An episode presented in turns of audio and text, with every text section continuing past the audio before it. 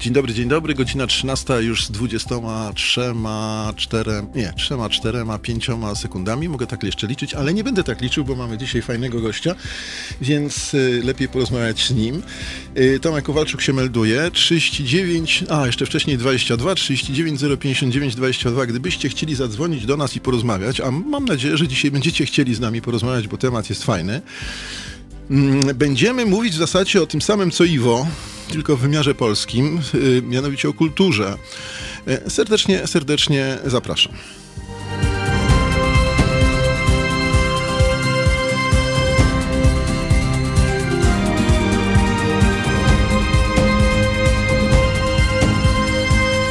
Halo Radio.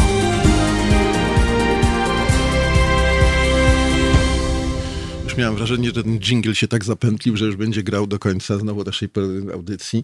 E, No ale na szczęście się skończył i, i, i Halo Radio się pojawiło. E, No właśnie, dzisiaj o kulturze. Mm, e, Długo sobie już obiecywałem tę rozmowę, ale jakoś zawsze nie wychodziło z tych czy innych powodów. Dzisiaj też trochę nie wyszło, bo, bo nasz gościo właśnie, który tam delikatnie chrząka, nasz gość mi się ciągle jakoś tam wykpiwał różnymi ważniejszymi.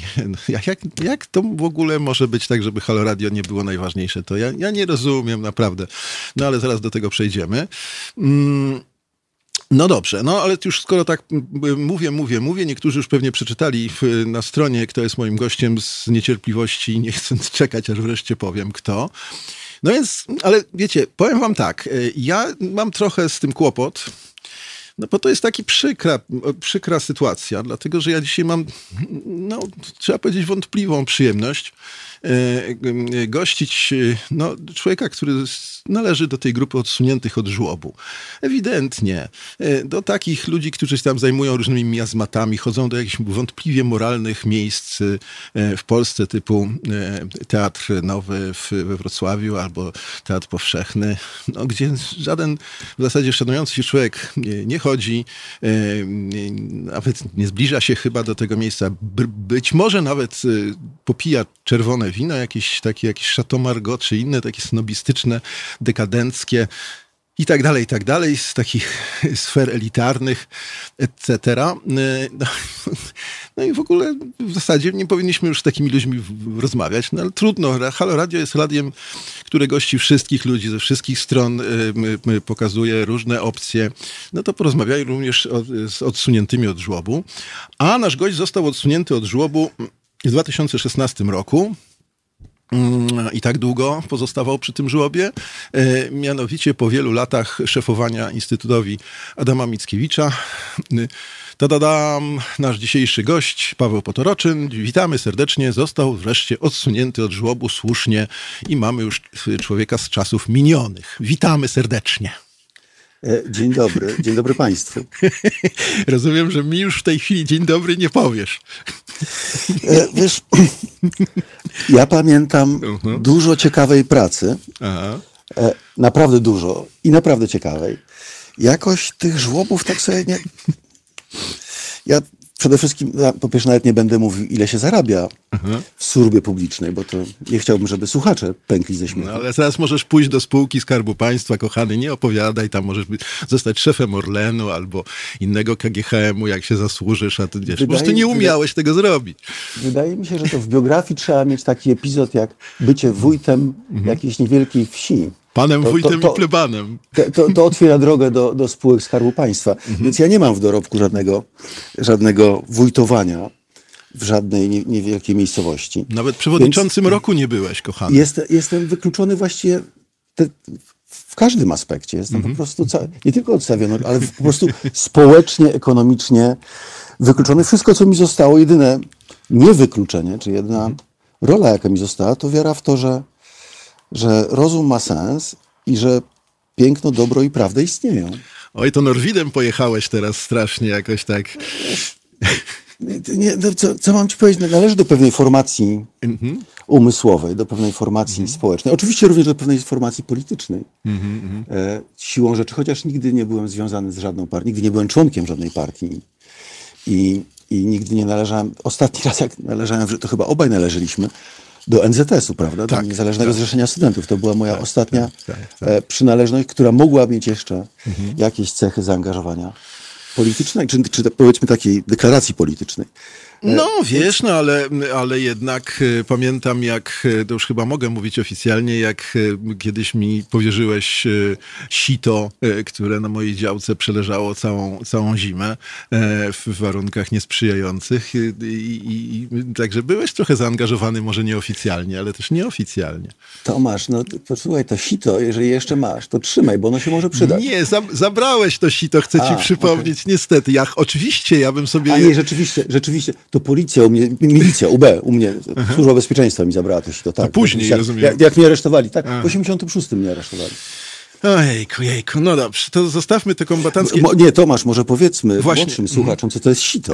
No powie, no po, opowiedz, bo ty się tym zajmowałeś bardziej niż ja. Ja tylko To czytałem. Jest, to jest najtańsza i chyba najłatwiej Sposób dostępna drukowania. z technik drukarskich, którą w zasadzie potrzeba do tego cztery kawałki drewna, światłoczułe sito, które się naświetla w odpowiedni sposób, e, taki specjalny wałek i papier. To, I to w zasadzie można na tym już drukować e, książki, broszury, gazety. Mam cały zbiór, y, y, mam cały zbiór, Pawle, y, książek wydanych za naszych studenckich czasów. Bo jeśli już zdradzamy naszym słuchaczom różne tutaj tajemnice, to powiem, że z, z Pawłem łączy nas znajomość z czasów studenckich. Razem studiowaliśmy filozofię na tym samym roku. W tej samej grupie, która wtedy liczyła 18 osób, czy nawet mniej, nie pamiętam, ale chyba 18. W związku z tym my w zasadzie byliśmy jedną wielką rodziną. Zresztą cały, cały wydział, czy Instytut Filozofii był wtedy całą jedną wielką rodziną, bo, bo było i nas, nas wtedy bardzo mało na całym Tomasz, wydziale. nigdy nas nie było na raz 18 osób, ponieważ zawsze ktoś siedział. No tak. To, to, była taka rotacja. Jednych zamykali, innych wypuszczali. To, to drzwi obrotowe były, więc to tak, tak żebyśmy... 18 to chyba byliśmy tylko jak odmówiliśmy składania przysięgi. I, i biedna... Zaczekaj, zaczekaj, bo tu coś... Słyszę, co- słyszę, Przepraszam, przepraszam, muszę to... Roz, muszę to... No to jest jeden, Wy, który wyrzuć, nie usun... wyrzuć tak, przez okno. tak, właśnie, właśnie próbuję to... Przepraszam najmocniej. Aha. Słuchaj, tak. I, y, I biedna Barbara Stanosz, y, która próbowała jakoś wszystkim, y, wszystkim studentom w tym momencie pomagać. Dobrze, ale to No takie... tak, o- od, od wielu z nas odbierała przecież, od licznych, e, odbierała egzaminy. Tak, W, w, w, w, w, we Wronkach na pewno, w Chrubieszowie na pewno, w kilku różnych faj, fajnych miejscach e, w Polsce. tak. To Znanych, wielka tu- postać. Znanych To- turystycznie. To Tak. wielka, to, Tomasz, może zrobiłbyś w ogóle audycję kiedyś o, o wspomnieniową Barbarze Stanosz. To naprawdę wielka postać. Rzeczywiście, masz rację, bo to jest taka postać, o której ja mało słyszę w tej chwili. O wielu osobach e, słyszę. Z, bar- z upodobaniem powtarzam, czy powołuję się na moje, moją i naszą wspólną przecież znajomość z Klemensem Szaniawskim, z profesorem Klemensem Szaniawskim, e, e, którego córkę znam do dzisiaj dobrze i, i, i, i za, jestem dumny z tego, że, że Klemens Szaniawski był moim nauczycielem. E, ale też Barbara Stanosz, e, profesor Jankowski, etyk, który najpierw ro, robił, znaczy najpierw był dla mnie osobą e, pod znakiem zapytania, a później był jednym z bohaterów, powiedziałbym, stanu wojennego, z mojego punktu widzenia przynajmniej. Pomimo, że partyjny. Pomimo, że partyjny. to wysoko tak, partyjny, Tak, tak. jest, tak jest. I, Przyzwoity człowiek. i pamiętam, pamiętam, nie wiem czy pamiętasz Pawle, jak, jak e, profesor Jankowski mm, przywitał nas w momencie odwieszenia uniwersytetu po stanie wojennym, e, e, powiedział znamienne zdanie na dzień dobry. No właśnie nie powiedział dzień dobry, tylko powiedział takie zdanie, które mi zapadło w pamięć. To było gdzieś w 17 bodajże, nie, nie, nie, do, nieważne, kiedy, kiedy profesor Jankowski powiedział, proszę Państwa, proszę powiedzieć tym, których nie ma, że byli. Takie zdanie powiedział na dzień dobry y, y, y, profesor Jankowski, dając nam od razu informację, że właśnie, poni- ponieważ był przywrócony obowiązek obecności na zajęciach i tak dalej, i tak dalej, wtedy to dla, też dla tych, którzy nie wiedzą, to to nam od razu powiedziało, jaki jest stosunek do rzeczywistości profesora Jankowskiego i wtedy pamiętam, że profesor Jankowski, po, nie wiem, czy ty to pamiętasz, cały wykład poświęcił podważeniu e, dekretu o stanie wojennym, e, pokazaniu, e, pokazaniu jego nielogiczności, jego, jego sprzeczności wewnętrznych i tak dalej, i tak dalej. To było rzeczywiście dla mnie, młodego studenta, wtedy fascynujące zupełnie. Może trzeba to też powiedzieć Mhm. młodszym słuchaczom, że to był prawdopodobnie najbardziej zrewolucjonizo- zrewolucjonizowany kierunek na Uniwersytecie Warszawskim. Ja nie chciałbym odbierać niczego kolegom z historii czy kolegom z prawa, ale takiego odsetka, siedzą, t- takiego odsetka siedzących nie miał nikt. Wydaje mi się, żadna wśród kadry i wśród studentów, to raz.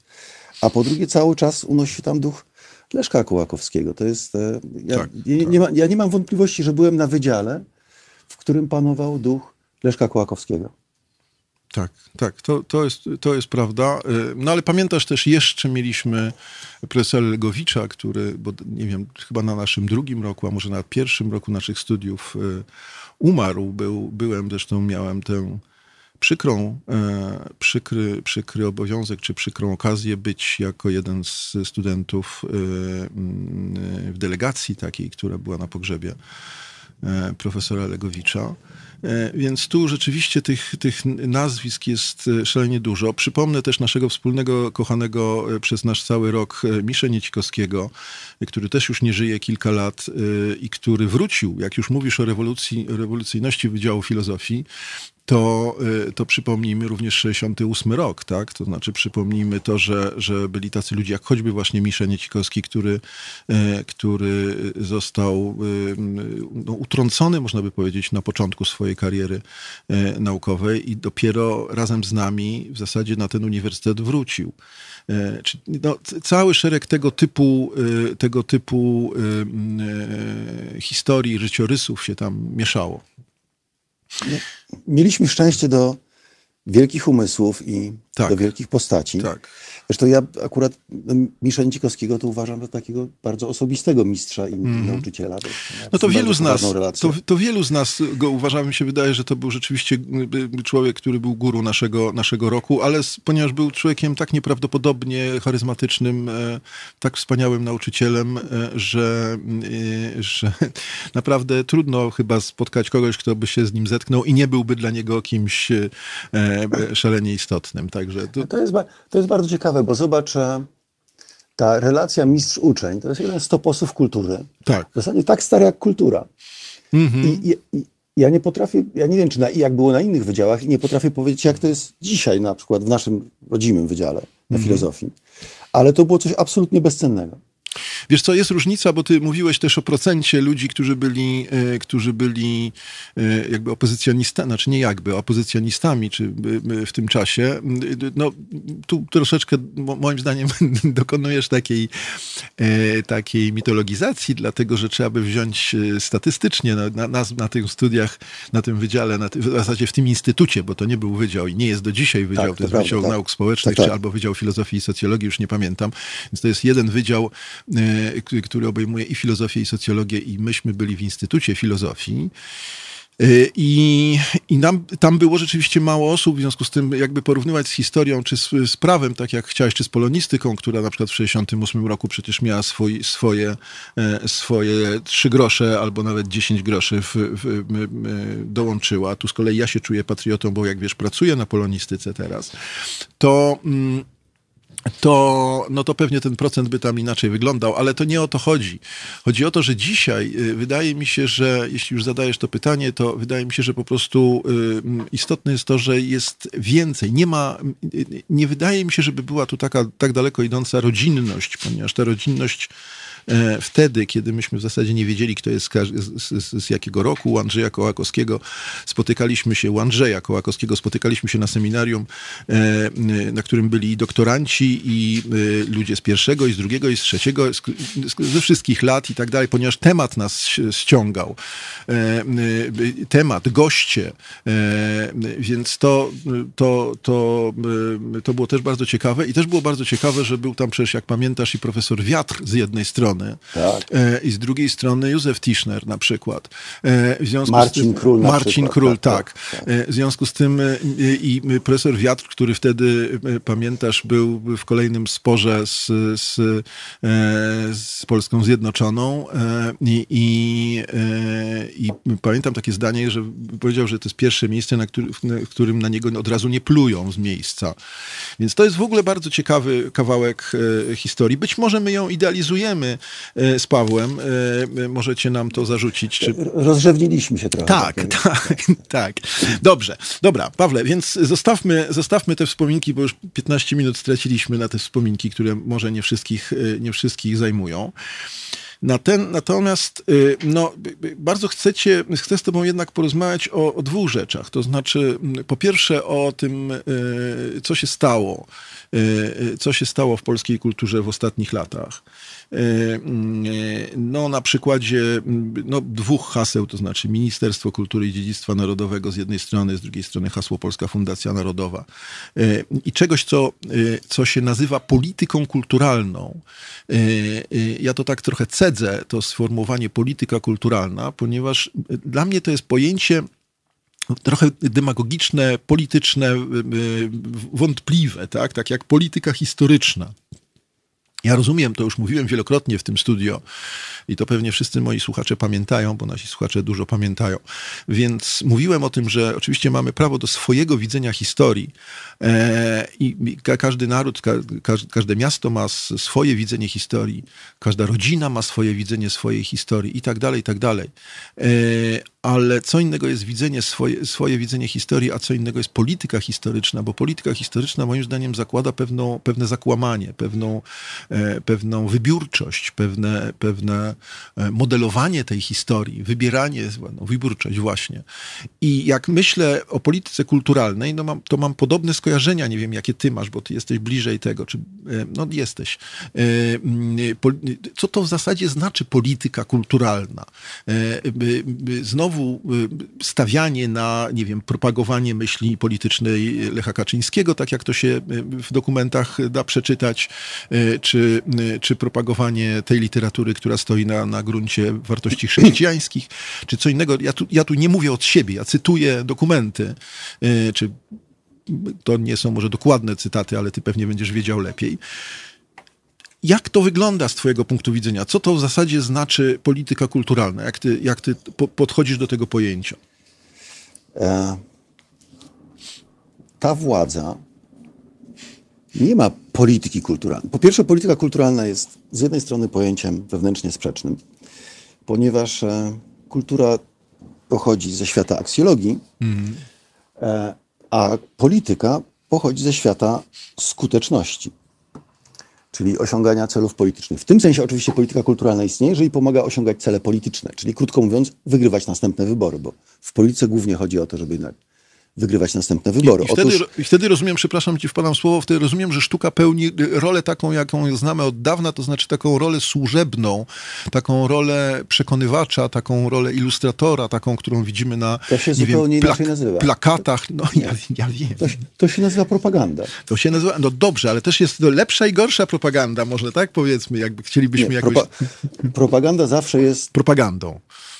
Chciałem powiedzieć brzydkie słowo, ale, mhm. ale się powstrzymałem. Dobrze. E, propaganda zawsze jest, zawsze jest zła. To, to za chwilę do tego mhm. wrócę. Dobra. Natomiast mhm. to, co, to, co uprawia PiS, jeżeli sięgniesz, czy, czy nie, nasi słuchacze znajdą chwilę naprawdę z, zbędnego czasu i poświęcą na lekturę pewnej książki, pewnego szeregowego posła, którą można kupić na przecenie za 3,99, to się chyba nazywa Polska naszych marzeń. Tam ten szeregowy poseł e, wyraźnie pisze, że w tej rewolucji, w tej zmianie, przepraszam, w tej zmianie chodzi o nowego człowieka, o nowego mm -hmm. Polaka, o nowego patriotę. To już nie jest polityka kulturalna, to jest inżynieria kulturowa.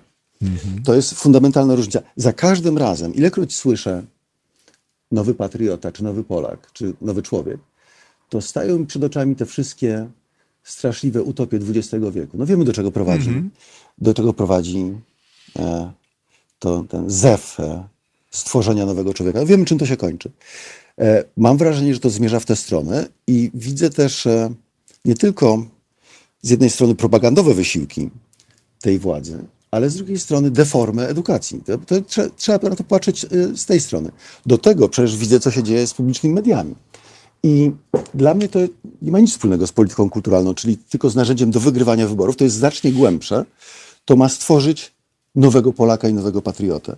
Do, czyli takiego, który będzie e, nawet przez sen realizował cele e, władzy, które że, że całkowicie już w tej chwili otwarte, autorytarne zapędy. I, i, to jest, I to jest to, co uprawia PiS. Nie politykę kulturalną, inżynierię kulturową. To, czym ja się zajmowałem, jak już, kiedy byłem jeszcze u tego koryta, to się nazywa dyplomacja kulturalna. I ja może pokrótce wyjaśnię, pokrótce wyjaśnię na przykładzie, czym się różni dyplomacja kulturalna od e, tradycyjnej dyplomacji. Otóż, e, kiedy wróciłem do Polski w 2008 roku, bardzo szybko się zorientowałem, że, że Instytut Mickiewicza, który objąłem, nie ma zawodowców, nie ma kadr, nie ma profesjonalistów do tej roboty. Bardzo szybko pobiegłem do profesora Wnuka Lipińskiego w Kolegium Civitas, ówczesnego Mhm. rektora Kolegium Civitas i poprosiłem go, żebyśmy powołali studia podyplomowe z dyplomacji kulturalnej e, na jego uczelni. On się zgodził w 30 sekund. I w parę miesięcy później e, zwodowaliśmy ten, ten kierunek. Myślę, że z niejakim powodzeniem.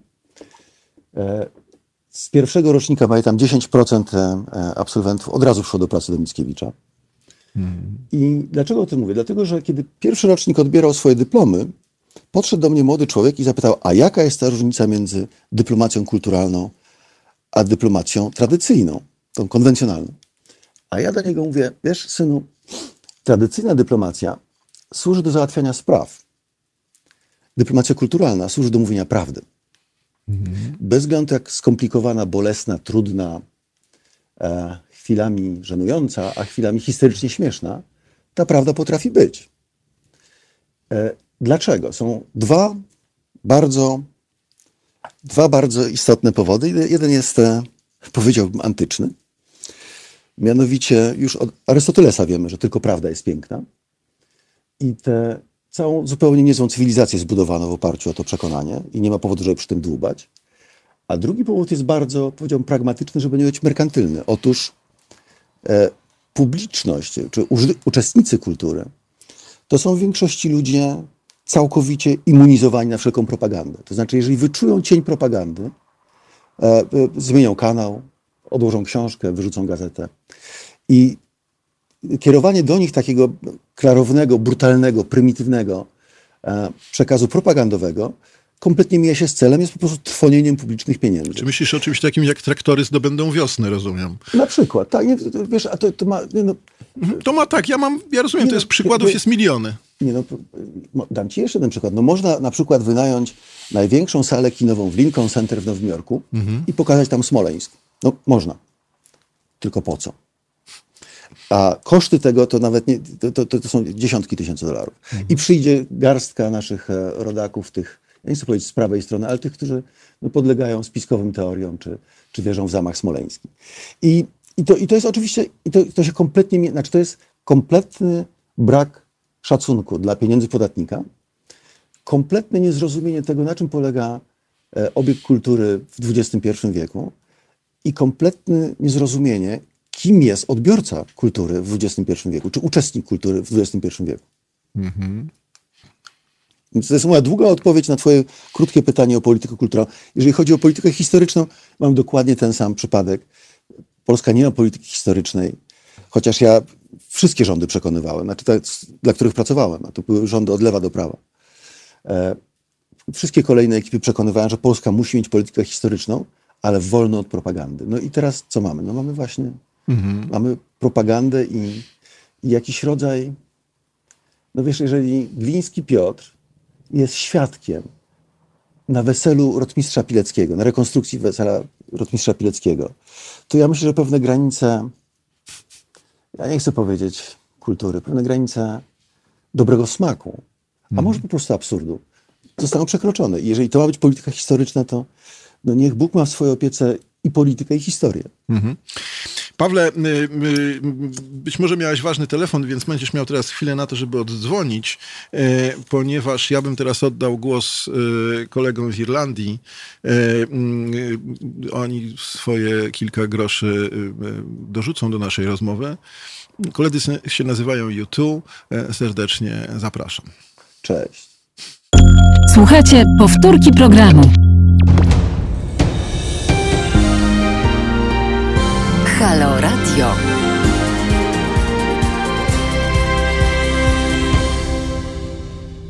No właśnie, tyle do naszej dyskusji dorzucił Bono. E, natomiast, e, natomiast ja wam przypominam numer telefonu 22 39 059 22.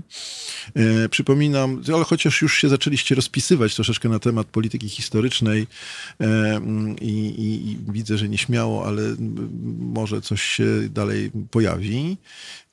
Także, także bardzo proszę. Mm, e, Przypominam wam o naszej zbiórce na zrzutce. Tu widzicie plakat e, za moją, za moją łysiną, a teraz już nie za moją łysiną, tylko z drugiej strony. E, Więc, więc ci, którzy mają, e, e, mają obraz, na zrzutce.pl akcja związana z, no, z horrendalną sumą 20 miliardów złotych, którą dajemy Kościołowi. Zapraszam. E, y, No też jak będziecie mieli jakąś kubkę pieniędzy odłożonych na różne cele zbożne, to, e, to, to podzielcie się też z nami, jeśli możecie, żeby nasze światełka się paliły. Mm, I zapraszamy y, jak najbardziej. Y, A teraz wracamy do rozmowy na temat, na temat budowy nowego społeczeństwa, czy no, nowej tożsamości, czy nowej kultury. Tutaj Paweł Paweł już y, wymienił kilka punktów, które mam tutaj y, też y, skrupulatnie wypisanych na swojej karteczce i rzeczywiście się z tym zasadniczo zgadzam. Mm, Paweł co prawda wy- wycofał się z pojęcia rewolucja, pisząc o pewnej książce pewnego posła y, za 6,99. y, 3,99. 3,99, no, no właśnie, właśnie, właśnie. No to złośliwość, to jakiś, że ciebie złośliwy człowiek to sprzedaje za 3,99. E, otóż, e, otóż, e, mm, Mm, Otóż ja jednak głoszę to od kilku lat i wam to już wielokrotnie głosiłem, że mamy do czynienia ze wszystkimi wyznacznikami rewolucji, którą ja nazywam rewolucją hybrydową, e, dlatego że rewolucja ma to do siebie, że zrywa kontakty ze światem zewnętrznym, e, e, zrywa z tradycją, zrywa ze, z, z urządzeniami e, e, z swojej tradycji w 100%. U nas mamy do czynienia z taką sytuacją, że, m, że tam, gdzie można, to robimy to, to co robimy w majestacie prawa, tam, gdzie mm, trzeba, naginamy to prawo, a wreszcie tam, gdzie już nie możemy nagiąć tego prawa, to znaczy inaczej, nagięcie tego prawa nam nie wystarczy, to łamiemy to prawo e, po to, albo tworzymy, jak tu wielokrotnie też mówiłem, tworzymy pra, prawo alternatywne e, i wtedy mówimy, że jesteśmy w zgodzie z prawem, tylko że z tym nowym prawem alternatywnym, które nagle zostało uchwalone jakby na zasadzie królika z cylindra. Ale o tym już rozmawialiśmy. e, Rozmawialiśmy z profesorem Piotrowskim. e, W związku z tym odsyłam do podcastów. O właśnie, o właśnie, przy tej okazji byłbym zapomniał. Jest taka strona, e, na której są wszystkie podcasty i na, których, na, na której możecie słuchać naszych programów. Mam nadzieję, że, że są tego warte. Znaczy jestem pewien, że, jest, że są tego warte. W związku z tym serdecznie Was zapraszam do słuchania nie tylko moich programów, ale chociażby na przykład mojego szanownego, wspaniałego czyli Iwo Wuko, e, programy, które ja też bardzo e, lubię e, mm, słuchać. No dobrze. Pawle, więc wróćmy do, do, do, do tego, co powiedziałeś, to znaczy, e, to znaczy rzeczywiście do tej, e, bo, bo rozumiem, że mm, już nie będziemy wchodzili w dyskusję, ja rozumiem, że ty trosz, troszeczkę inaczej stosujesz pojęcie polityka e, historyczna czy polityka kulturalna niż ja. Myślę, że nasi słuchacze to, to zobaczyli. Ja już uważam politykę historyczną i politykę kulturalną za coś złego. Znaczy za coś, co właśnie y, dochodzi do nowej propagandy, czy do zakłamywania, czy do wybiórczości, jak powiedziałem na początku.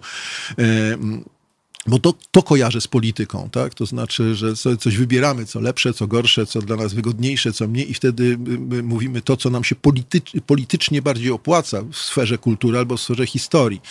Natomiast, y, natomiast, y, a, ale rozumiem, że się co do mechanizmu się zgadzamy troszeczkę ina, inaczej nazywając, na, na, nazywając te, te stopnie y, tej, tej pro, propagandyzacji, jeśli można tak powiedzieć, polityki, histo- polityki kulturalnej. Piotrze, nie, Tom- Tomaszu, Piotr przepraszam. Mnie siedzi, tak. Tak, właśnie, chcia, cześć Piotrze. E, e, A, chcia- Piotr, a chcę ci powiedzieć, że Piotr na ciebie głosował, jak usłyszał, że... że, że Ja chciałem że tak się włączyć, tak, byłem, głosowałem na pana w wyborach. Jestem z tego dumny, muszę powiedzieć. Bardzo dziękuję. A poza tym powiedź, że tak mogę się wtrącić jeszcze, y, powiedź Ludzka Rzecz jest jedną z moich ulubionych, na pewno ostatniej dekady, jeśli Będę nie do w ogóle. częściej, będę częściej do was dzwonił. Super, będę, No, no, cieszę się. no, dziękuję Piotrze, bo do mnie nie chciał. To, Dobra, to nie, to, Tomasz, umów, umówmy się. Ja się, ja, się z poz- ja się z tobą nadal nie zgadzam. dobra. Bardzo, Gówno- bardzo dobrze. Gówno nie jest stopniowalne. Mhm. Kłamstwo nie jest stopniowalne. Ściek nie jest stopniowalny. Syf jest syf. E, I powiedzmy sobie wyraźnie, i to nie jest kwestia proporcji, ile polityki w polityce historycznej, a ile historii, ile polityki w polityce kulturalnej, a ile kultury. Politykę historyczną trzeba oddać historykom, a politykę kulturalną profesjonalistom kultury i twórcom.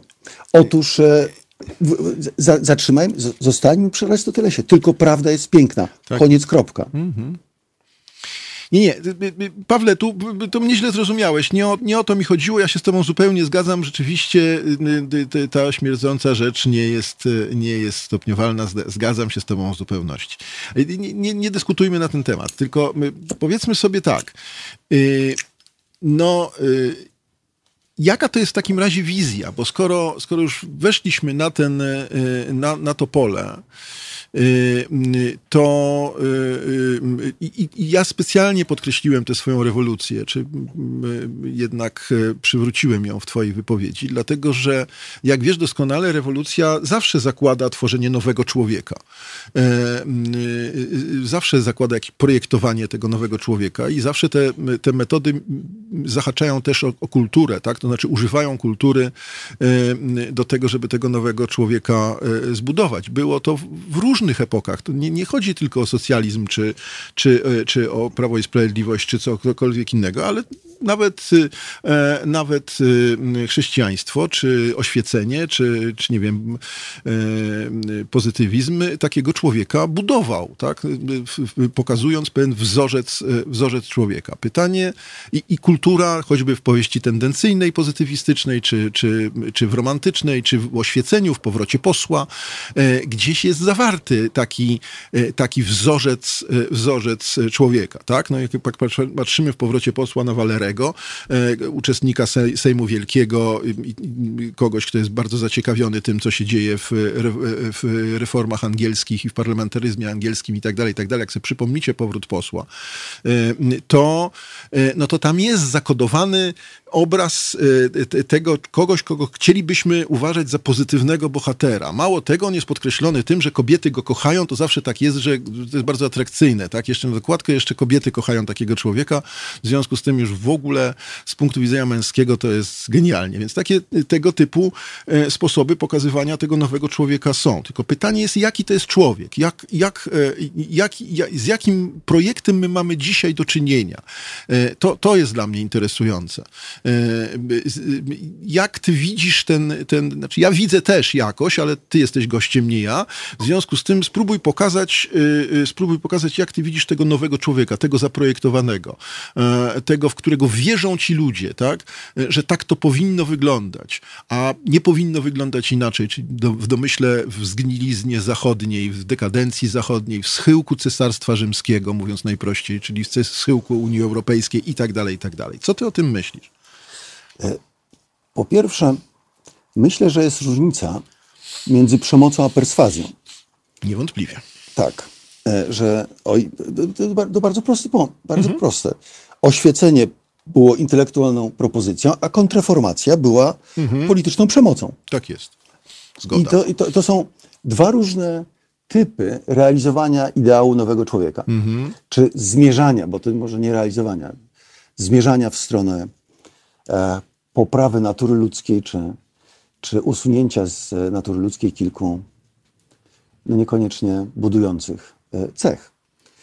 To jest jedna uwaga. Druga uwaga na to, na, na to pytanie, jak dzisiaj wygląda ta, ta perswazja, która już graniczy z przemocą, co do tego nie mam wątpliwości. To nie jest tylko symboliczna przemoc, czy werba- werbalna przemoc, ale, ale dosyć zauważalna przemoc ekonomiczna.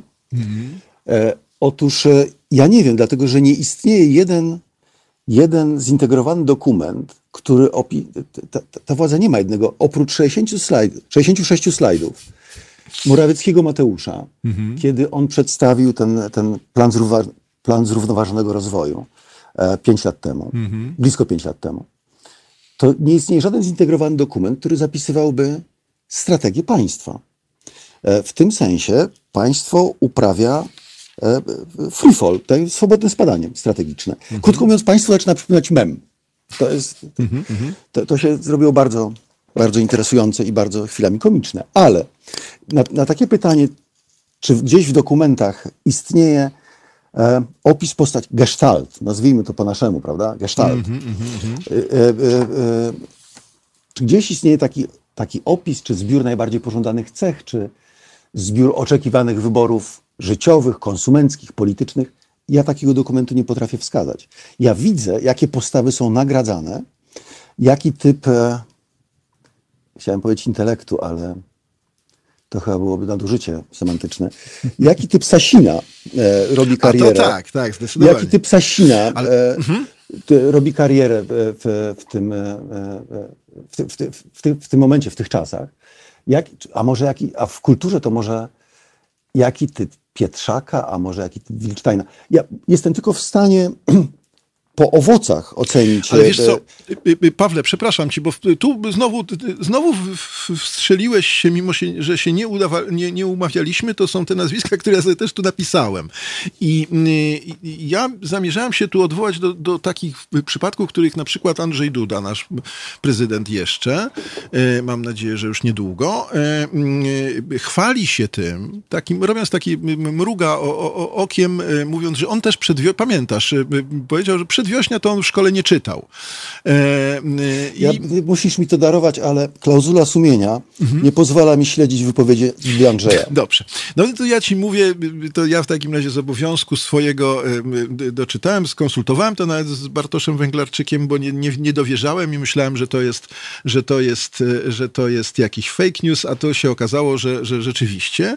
Andrzej Duda przy jakiejś okazji, ja już nie pamiętam przy jakiej, mrugnął okiem do elektoratu i powiedział, bo to ja to tak odbieram, że zobaczcie, no w zasadzie to co tam, no nie czytałem tego przedwiośnia jak większość ludzi, przeszedłem przez to liceum, nie czytałem tego przedwiośnia i co? I jestem prezydentem i nie ma, nie ma, nie ma wiesz, nie, nie, nie ma problemu. Yy, yy, rzeczywiście Piotr Gliński, profesor, yy, przyznaje się do tego, że naszej y, świeżej noblistki też nie do końca. Y, nie, nie, nie, wie, o czym, y, o czym y, do końca y, traktują jego, jej dzieła. No dobrze, pewnym uzasadnieniem jest to, że, że, rzeczywiście liczą sporo stron. Y, to, to nie wszystkie, tak Piotr mówi. To jest kolejna sprawa. I to są ludzie, i do tego, jeżeli do, dołożysz Bronisława Wilcztajna, czy, czy właśnie Jana Pietrzaka, czy y, y, y, Jarosława Marka Rymkiewicza. To są takie postaci, które przecież w swoim dorobku mają teksty znakomite. Które przecież w swoim dorobku mają teksty, no tu przede wszystkim myślę o Rymkiewiczu, no wstrząsające, wspaniałe i tak dalej, i tak dalej, i tak dalej. Y, I to jest drugi typ jakby. Dopiero trzecim typem jest y, y, przez ciebie wymieniony tutaj jeden z czołowych intelektualistów polskich, to znaczy wicepremier Sasin, który... Nie, czoło, czołowy jest Suski. y, Tak, lider, liderem tej formacji intelektualnej jest Suski, moim Jest, zdaniem. tak, Tak, tak, tak, zgo- zgoda, znowu się zgadzamy. E, mm, I, i, I tu ja wiesz, ja ci powiem, nie mam oczekiwań żadnych, tak? To znaczy, ja i tak się cieszę, bo pan premier Suski powiedział, że czyta e, i żeby mu nie. Oglądałem taką jego wypowiedź, w której powiedział, że on owszem czyta książki, żeby mu tutaj nie wmawiać, on nie będzie, nie, nie, nie będą mu wybierać, co będzie miał czytać, bo on czyta kryminały z y, tam y, śląskie, czy jakieś, już nie pamiętam. No i, no, i dobrze, no wiesz, i tak się ucieszyłem, że czyta te kryminały, wiesz, bo to już jest nieźle, tak? E, ale wiesz, tych ludzi ja zostawiam na boku. Ja, do, ja wobec nich nie mam, nie, mam, nie mam oczekiwań, bym powiedział. Natomiast dla mnie fascynujące jest, są ludzie z naszego grona jednak mimo wszystko, Pawle, umówmy się. Znaczy y, y, ludzi, którzy, którzy uznali, że mają jakiś taki pomysł na tego nowego człowieka i że mają ochotę tego człowieka, właśnie tę inżynierię społeczną, kulturową, czy jakąkolwiek polityczną, ekonomiczną, każdą, bo to jest dobra zmiana przecież totalitarna, nie waham się, czy dobra, totalna, e, totalitarna nie, totalna, e, która, która, e, która ma sięgnąć wszędzie, w każdy, w każdy kawałek naszej rzeczywistości. I oni poczuli misję jakąś taką. I to, to jest dla mnie fascynujące, że oni tego nie widzą. To są nieuki. E, to są ignoranci. Ale to nie jest za prosta odpowiedź, Pawle. Ale zaczekaj, no ale No, przecież dobrze. wystarczy, wystarczy spojrzeć, to nie, to nie jest tak dawno, wystarczy spojrzeć 80-90 lat wstecz. 80 wystarczy. Mianowicie jedna z wielkich prób e, stworzenia nowego człowieka, trzecia Rzesza, miała trwać tysiąc lat. Trwała 12. Przetrwał to i człowiek, i kultura, i y, pokaż mi jed- jeden wielki, je- jedno wielkie dzieło kultury, czy jeden wielki ślad, jeden wielki topos kultury, który po tym e, szmatławym ustroju został. Żaden. Znaczy, przepraszam, ktoś powie Lenili. to Leni, jest- tak, ja też. Tak, tak, tak. Oczywiście, ale, ale umówmy się, że to są cały czas e, tylko peryferie e, e, tego, czym kultura w XX wieku była, co stanowiła i za jakimi wartościami się opowiadała. Więc wszystkim tym, którzy sądzą, że wykonując kolejną próbę stworzenia no- nowego człowieka, będą mocniejsi od człowieczeństwa, to ja im proponuję, że się puknęli w głowę. Czyli sądzisz, y, czyli sądzisz że e, e, powinniśmy y, po prostu y, zostawić to e, tak własną dynamiką, można by powiedzieć, rozwoju, tak? Nie, nie, nie. Twórcy, o twórców trzeba dbać. To w każdych okolicznościach, ponieważ to jest naprawdę sól ziemi. Talent, znów, prawda, Kartezjusz, który mówi, że rozum jest najsprawiedliwiej podzieloną rzeczą na Tak, świecie. Otóż talent jest najmniej sprawiedliwie podzieloną rzeczą na świecie. I pieniądze, i pieniądze przede wszystkim. A, to jest osobna historia. Na razie mówimy o, Aha. Mhm. o kulturze.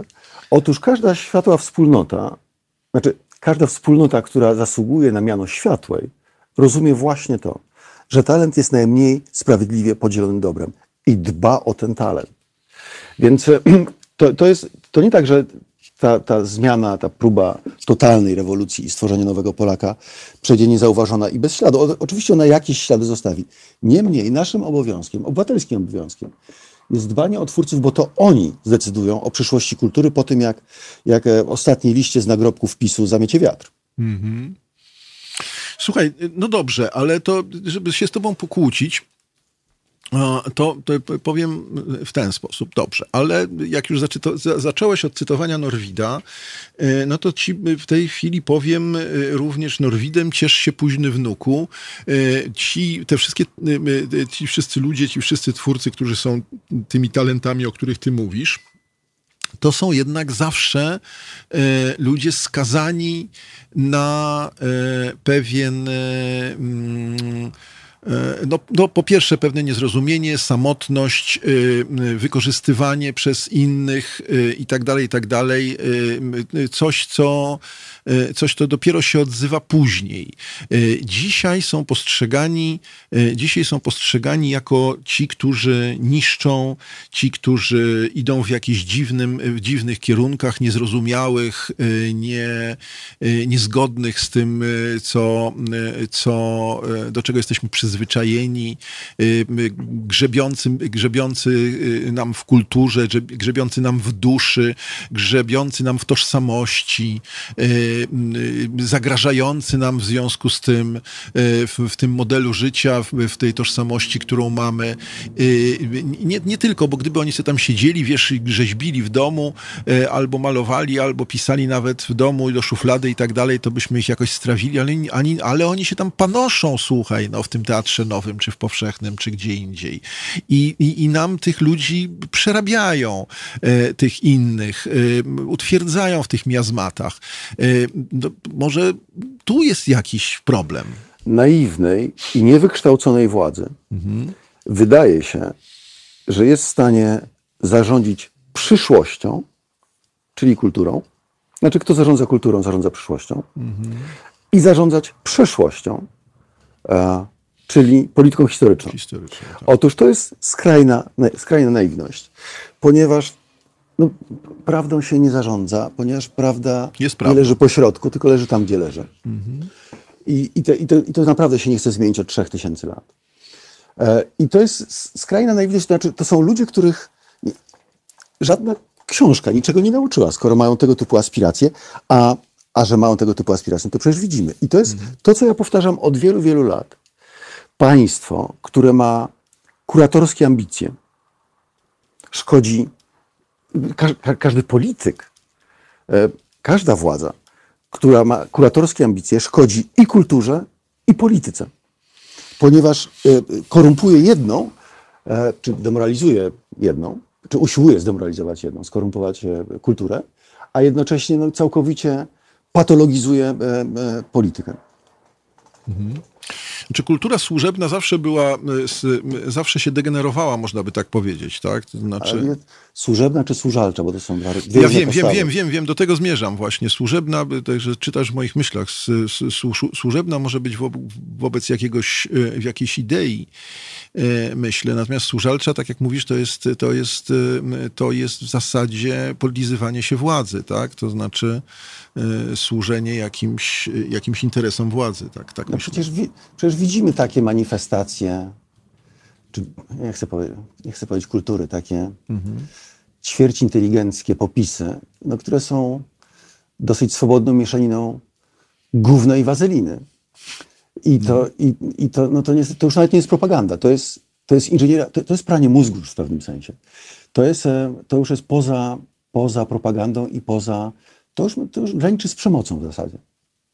Ale my, myślę, że na przykład do takich y, no, bezrozumnych zupełnie działań służe, służalczych już do, do imentu na, na takim polu, może od, od dołu do góry, to znaczy od tych najmniejszych y, y, ludzi do, do, tam, do wyższych sfer, jest na przykład y, afera w y, Polskim Radiu w Trójce, to znaczy ten, ten, ten, y, ten przypadek manipulacji listą przebojów i y, czy to byś zaliczył do takich przejawów właśnie tego typu służalczości?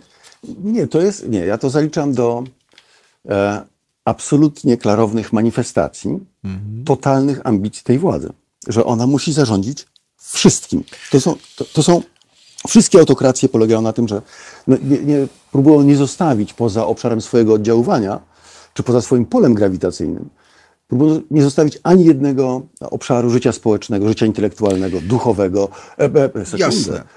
E, e, politycznego to oczywiste, ale również ekonomicznego. Jasne, tylko Pawle, ja zawsze w takich sytuacjach y, mam, y, y, pewnie się ze mną zgodzisz, to nie, nie będzie jakoś spe, specjalnie odkrywcze, niepokój co do jednego, czy to chodzi o władzę, która powiedzmy, albo inaczej, mnie mniej interesuje władza, która może tam wysyła jakieś SMS-y z, z, z, z stwierdzeniem zróbcie coś z tym kazikiem. Mnie bardziej interesuje jakby inicjatywa oddolna, bym powiedział. To znaczy taka sytuacja, w której, y, wiesz, to jest tak, y, jak kiedyś w Gdańsku bodajże jeden z księży y, powiedział, że przynie- przynieście, ogłosił, że przynieście do, do, do kościoła, to zdarzyło się ze dwa lata temu, przynieście do kościoła wszystkie takie przejawy pogańskiej zabobonności na czele oczywiście z Harry Potterem, bo to my zrobimy tu rytualne spalenie. Pamiętasz pewnie tę historię. coś takiego, tak. I, I ja wtedy jeszcze w krzywym zwierciadle w superstacji powiedziałem, nie jest groźny ten ksiądz, bo, w każdym społeczeństwie y, w każdym społeczeństwie zdarzają się ludzie, którzy albo są, no, no mają jakąś ideę fix, żeby, żeby już nie, nie, nie nazywać tego inaczej. Obsesję. Y, obsesję, cokolwiek, tak? Nieszczęście polega na tym, że ludzie przynieśli te rzeczy. Nie na tym, że on to ogłosił, bo jeszcze raz powtarzam, w Londynie, jak wiesz, jest Hyde Park, można pójść i powiedzieć, co, co, co się chce, tak? Y, I, i, i, i proszę bardzo. Natomiast, Nieszczęście polega na tym, że żyjemy w kraju, którego system oświatowy to, i, tak, i media publiczne nie wdrukowały podkorowo obrzydzenia do obrazka, do widoku płonących książek. To, to, to, to, jest, to, jest, to jest straszne. Polski dramat to jest, e, gdybym miał go zredukować do jednej, e, jednej rzeczy, jednego czynnika, czy jed, jednej y, dziedziny życia społecznego, to bym powiedział, że polski dramat jest e, skutkiem zapaści edukacyjnej, czy nie wiem, ja jako człowiek kompletnie wolny od spiskowych teorii, no nie chcę powiedzieć, że to był zamach na, na, na edukację, ale to jest 30 lat e, zaniedbań w edukacji. 30, nie ma ekipy, która była bez winy. I że jeżeli cały czas, nie wiem, 5, 10, 15, 20% tej, tej populacji, tej wspólnoty e, nie widzi nic obrzydliwego w paleniu książek, to to jest, to, to jest klęska. No to, to, to, to teraz rozmawiamy naprawdę o, o, o, o klęsce. Ale to jest klęska edukacji i mediów publicznych. Y, Dobrze, do edukacji, do mediów publicznych y, przejdziemy po, po, po godzinie 14, natomiast jeszcze mamy do 14 chwilę, więc je- jeszcze cię spytał jedną taką rzecz. Mianowicie, mm, co ty o tym myślisz? No, pada taki argument, y, który moim zdaniem wiąże się z pewnym optymistycznym założeniem, e, ja, ja, ja chcę to tak widzieć, optymistycznym założeniem, które, którego dokonaliśmy, czy które zrobiliśmy, uczyniliśmy 30 lat temu. Mianowicie e, m, nie, nie poświęciliśmy czasu na porządne przepracowanie, czy w ogóle redefiniowanie, znaczy nie, nie zmianę, tylko jakby potwierdzenie, dyskusję na temat nowoczesnej tożsamości polskiej. E, e, Sądząc, jak, sąd, jak myślę, właśnie optymistycznie, e, że, że nie ma nad czym dyskutować, że, ona, że ta tożsamość polska był, jest tak w- porządku, tak dobra, tak, tak okrzepła, przede wszystkim dlatego, że się musiała bronić najpierw przed zaborcami, później przed komunistami i tak dalej, tak dalej, że tu wszędzie możemy szukać problemu, ale nie tu, że ta tożsamość jest zbudowana. Natomiast e, mnie się wydaje, że jednak e, brak tej dyskusji e, dzisiaj się jakoś odzywa pewną czkawką, tak? To znaczy my zupełnie, zupełnie nie wiemy tak naprawdę, nie mamy refleksji na temat tego, jaka jest tożsamość polska, w, w tym znaczeniu nie ksenofobicznym, tak? To znaczy nie tak, taką tożsamością przeciw innym, tylko taką tożsamością, która pozwala nam podejść do dialogu, tak? Ja, ja, ja zawsze mówię, że tożsamość jest warunkiem dialogu. Ja muszę wiedzieć, kim jestem, e, żeby móc spokojnie rozmawiać z każdym innym, bo wtedy mi nic nie zagraża, mówiąc najprościej, tak? E, On może powiedzieć wszystko, może mi pokazać wszystko, ja wiem, kim jestem, nie ma problemu. Mogę być zaciekawiony, mogę coś przyjąć, albo mogę coś odrzucić.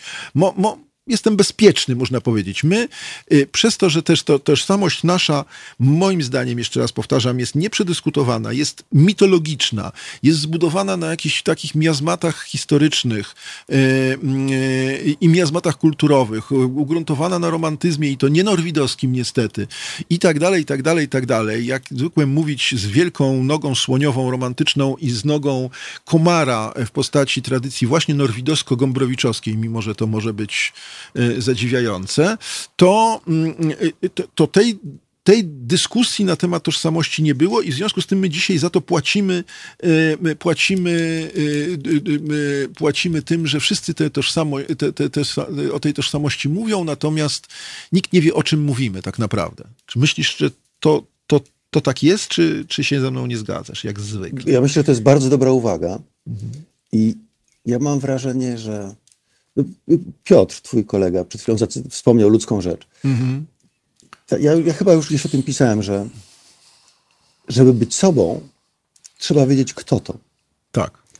E, wielu, zna, znaczy wielu naszych rodaków e, ma z tym kłopot. Po prostu nie wie. A, a jeszcze jakaś ich spora część kupuje gotową tożsamość. e, No właśnie to jest ta edukacja. W, tak, właśnie. W pakiecie z, z pewnymi mitami i w pakiecie z pewnymi zabobonami. To już nawet nie są mity, to są raczej zabobony.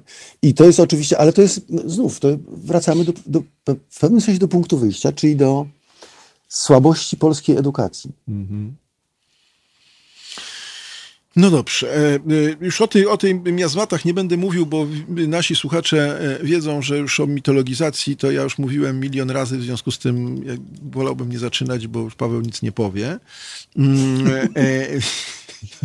Dalej, ale w takim razie oddajmy, my, prze, prze, przenieśmy się znowu tym razem za ocean e, i e, oddajmy głos e, e, Erecie Franklin.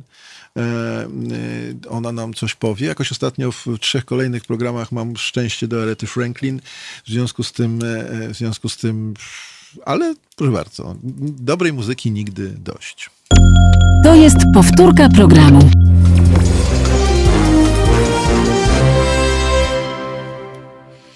No właśnie, jest już 6 po prawie 6, za chwilę będzie 6 po godzinie 14. Yy, Mam nadzieję, chociaż nie wiem jak przy tej pogodzie z obiadami, bo teraz to się w zasadzie chce bardziej e, pewnie napić albo truska. Tak, Piotr ma rację, koktajl truskawkowy albo cokolwiek takiego. Yy, mm, Albo lekkie białe wino z E, Tak, z, z lodem, czy coś takiego, nie wiem. Nie wiem, to- Paweł nam zaraz powie, bo on jest ku- kulturalnie. ku- kul- Kultura to również spożywanie e, dobrych rzeczy, w związku z tym to też jest, należy do sfery kultury, to zaraz nam Paweł tutaj zrobi wykład, jak to zrobić.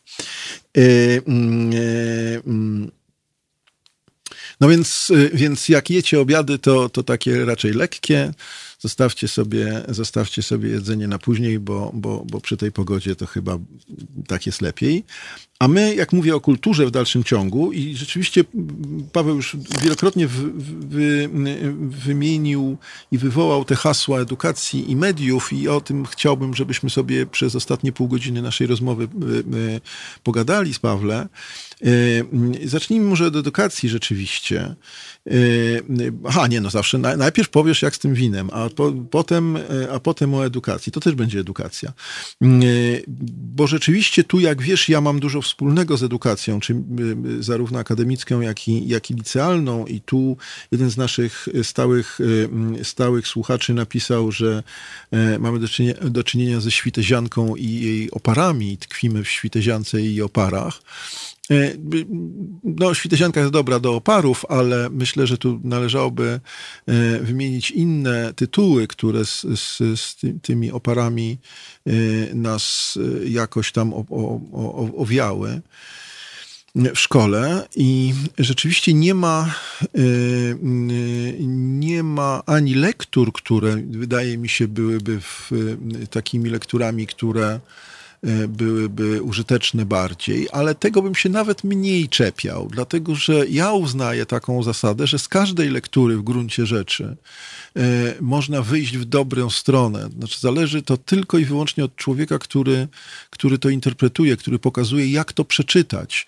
Y, I wtedy tak czy siak z każdej lektury i ze Świtezianki, i ze wszystkich z dziadów, i z lalki, i z y, nawet z, trakta, z traktorów, które zdobędą wiosnę, do, dojdziemy i z twojego wiekopomnego dzieła, to znaczy ze wspomnień Pawlika Morozowa, jak pamiętasz, to, y, to, y, to, y, to można dojść do, do refleksji, które czegoś uczą, bo wszystko to jest jakiś przykład czegoś, co, co, co do, do, do, służy nam do interpretacji rzeczywistości. Więc tego, tego nie ma w szkole kompletnie. I, i tu trzeba jasno i wyraźnie powiedzieć, i, i to znowu jest to, co ja powiedziałem od, y, przed, y, y, przed piosenką Rety Franklin, że, y, że, y, że myśmy to jednak, mam wrażenie, troszeczkę zarzucili. Jednak wydawało nam się, powtórzę to, co powiedziałem, że wydawało nam się, że to, y, że to jest i że nad tym, i że to albo właśnie pójdzie samo i że nie, nie, nie, nie trzeba tego dyskutować. Y, Nie trzeba tego przyjąć. Myślę, że trochę ten, y, to, co teraz wygrywa Prawo i Sprawiedliwość, to znaczy taki pomysł właśnie też tożsamości polskiej, zagrożonej, czy przez Unię Europejską, czy przez uchodźców, czy przez co, cokolwiek innego, czy przez działania, działania antychrześcijańskie, a przez to antypolskie, czy, czy no cokolwiek, w tym możemy tu wymieniać pewnie jeszcze wiele, e, że wynika właśnie z tego, że, e, że my nie mamy tego przedyskutowanego, nie mamy tego obudowanego i w związku z tym nie, nie potrafimy e, dyskutować, nie potrafimy znaleźć się w, ty, w tym świecie, który, e, który, który jest dzisiaj, tylko się tego świata raczej panicznie boimy, e, a nie, a nie próbujemy z nim e, jakoś dyskutować i żyć. Co ty myślisz? Tu jest kilka, kilka bardzo istotnych rzeczy poruszyłeś. Otóż ja zacznę od pewnej, op, op, op, nie anegdoty, autentycznej historii, e, o, zdarzenia. Zeszłoroczne forum ekonomiczne w Davos. E, no, Nie mogę tego pominąć, dlatego że zawsze w Davos jest sześciu tak zwanych keynote speakerów. Na początek i na koniec każdego dnia występuje jeden z keynote speakerów i to jest albo głowa państwa, albo szef rządu, albo, albo jakiś e, wybitny przedsiębiorca. Otóż w zeszłym roku, w zeszłoroczny Davos, w każdym tym tak zwanym keynote speechu e, królowała edukacja. Odmieniana przez wszystkie przypadki e, edukacja, edukacja, edukacja. Ostatnim e, e, keynote speakerem był pan Jack Ma. To jest pan Alibaba. To jest chiński odpowiednik. e, e, e, Alibaba to jest chiński odpowiednik Amazona. Tak jest. Więc człowiek, który wydaje się coś wie o przyszłości, ponieważ jakąś część tej przyszłości Stworzył. wymyślił półtora, dla, dla półtora miliarda ludzi. I ten człowiek powiedział: Zgadzam się z moimi wszystkimi przedmówcami. Tak, edukacja, ale jaka? I ten człowiek, pan Alibaba, Jack Ma, powiedział: Szkoła powinna uczyć rysunku, tańca, śpiewu, poezji i sportu. I wiesz, i to jest. Ja wiem, że publiczność pewnie wstrzymała oddech, popatrzyli na siebie z politowaniem, ale przy ten człowiek miał rację. Zobacz, pan Alibaba wie, że Jack Ma wie, że już w tej chwili algorytmy piszą algorytmy.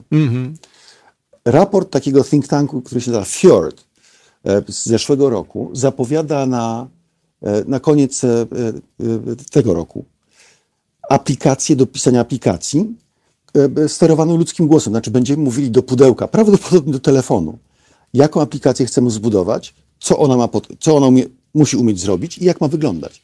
I my w tym momencie chcemy kształcić programistów. Ro- Rozumiesz, to są, to są tego typu e, namysły, więc o edukacji można, e, można w zasadzie, w zasadzie powiedzieć, że wszy- wszystko to, co się odbywa w polskiej szkole, te wszystkie tożsamościowe, te wszystkie pierwsze komunie, te wszystkie, to jest po prostu kompletny nonsens. I druga rzecz, ja, ja sam już zrobiłem, tak, tak, zrobiłem takie dosyć interesujące, myślę, dosyć interesujące badanie, mianowicie z tego rankingu innowacyjności OECD wyodrębniłem grupę e, liderów w innowacyjności w różnych aspektach, technologia, innowacja społeczna, e, środowisko. Otóż e, na przestrzeni lat stale w pierwszej trójce były Stany Zjednoczone, Izrael i Szwecja. Porównałem e, te trzy kraje, wyniki młodych ludzi z tych trzech krajów w testach PISA, w tych zestandaryzowanych testach tak. dla 15, badających kompetencje 15-latków mniej więcej. Otóż to jest zdumiewające, ale w testach PISA Amerykanie wypadają bardzo słabo, Tak. Szwedzi bardzo słabo, a Izraelczycy w ogóle poniżej jakiejkolwiek e, e, krytyki. Co to oznacza? To oznacza, a, a pol, polskie dzieciaki sobie radzą bardzo dobrze w tych testach. To jest oczywiście, że ta, ta pani nieszczęsna pani minister od deformy, jak on, jakkolwiek ona się nazywała, Zaleska, e, ta uchodźca z Polski. E, otóż ona była bardzo dumna z tych rezultatów. To jest oczywiście też zasługa, e, zasługa tej e, gi- gimnazjum w pewnym, że pojawiło się gimnazjum, które ona tak e, Zerżnęła, tak. zlikwidowała. Tak, tak. Otóż e, z tego badania wynika jedno, że polska szkoła uczy rozwiązywania testów, a nie rozwiązywania problemów. I to jest przecież, to jest fatalne dla nas wszystkich. Dlaczego? to nie że jest... y, y, y, y, Ilo, ilość, test, ilość testów nie będzie przyrastać, Pawle, a ilość problemów będzie. Pawle, ja się z tobą zgadzam, to znaczy niebezpiecznie, bo ja w wielu miejscach to samo mówię, a jak wiesz, z racji swojego umocowania na, na, na uniwersytecie, na Wydziale Polonistyki y, z edukacją mam na, do czynienia na co dzień. Y, Rozmawiam ze studentami na ten temat. W związku z tym y, rzeczywiście taka teza, którą ty powiedziałaś, się pojawia bardzo często, że myśmy się nauczyli, że jedyne dwie rzeczy zrobiliśmy, tak? To znaczy w sposób sztuczny zwiększyliśmy wykształcenie społeczeństwa polskiego, to znaczy po prostu otworzyliśmy bardzo szeroko bardzo szeroko dostęp i do liceów, i później do studiów wyższych, y, zarówno y, y, państwowych, jak i, jak i y, prywatnych. I w związku z tym teraz się szczycimy, że w ciągu paru lat y, o, nie wiem, 100%. Ja wymyślam w tej chwili te, te, te liczby, proszę mnie nie łapać za słowa, tylko po prostu chodzi mi o skalę. W ciągu kilku lat zwiększyliśmy o 100 albo więcej procent ilość y, y, ludzi z wyższym wykształceniem w Polsce. A tak naprawdę y, to są tylko papierki. Tak naprawdę tu kiedyś... Dokonaliśmy dokładnie odwrotny manewr niż, e, niż duża część świata, Tak. otaczającego nas świata. No Otóż e, y, myśmy w- weszli w taki bardzo transakcyjny model edukacji. No właśnie, właśnie. Ty nam, ty nam przyniesiesz klasówkę albo wypracowanie, albo rozwiązany test, a my ci damy stopień. Ty nam przyniesiesz pieniądze, a my ci damy dyplom. Tak. Ty, za, za, znaczy w sensie zapłacisz czesne, a my ci damy dyplom. I podczas gdy wszyscy inni jak, jak zresztą każde inne przedsięwzięcie w tej w XXI wieku, wszyscy opuszczają ten paradygmat transakcyjny i wchodzą w model relacyjny. Tak. Gdzie szkoła to, to, to wszystko są 360 stopni ludzkiego doświadczenia, w tym szkołę, w tym edukację, w tym wykształcenie, można opisać za pomocą terminu relacje. I w momencie, kiedy wszyscy wychodzą z, z transakcji, a wchodzą w relacje, my uciekamy od tego i proponujemy tym najpierw dzieciakom, a potem młodym ludziom proponujemy po prostu transakcje. Ty nam dasz to, my ci damy to. Ale w ogóle mamy, bo, bo wiesz co, mi się to wiąże też z, z, z pojęciem, y, znaczy z naszym stosunkiem do wiedzy, e, y, bo, bo, to jest troszeczkę tak, że, że ludzie zaczynają zadawać pytania, a po co my mamy w zasadzie iść na taki uniwersytet, skoro, e, skoro mamy możliwość zbudowania sobie karier życiowych zupełnie inaczej, to jest raz. Dwa, tym modelu transakcyjnym, o którym powiedziałaś bardzo słusznie, mamy też taką sytuację, na którą ja zwracam uwagę wielokrotnie. W tym studiu też już raz zwracałem uwagę w rozmowie z moim kolegą z uniwersytetu.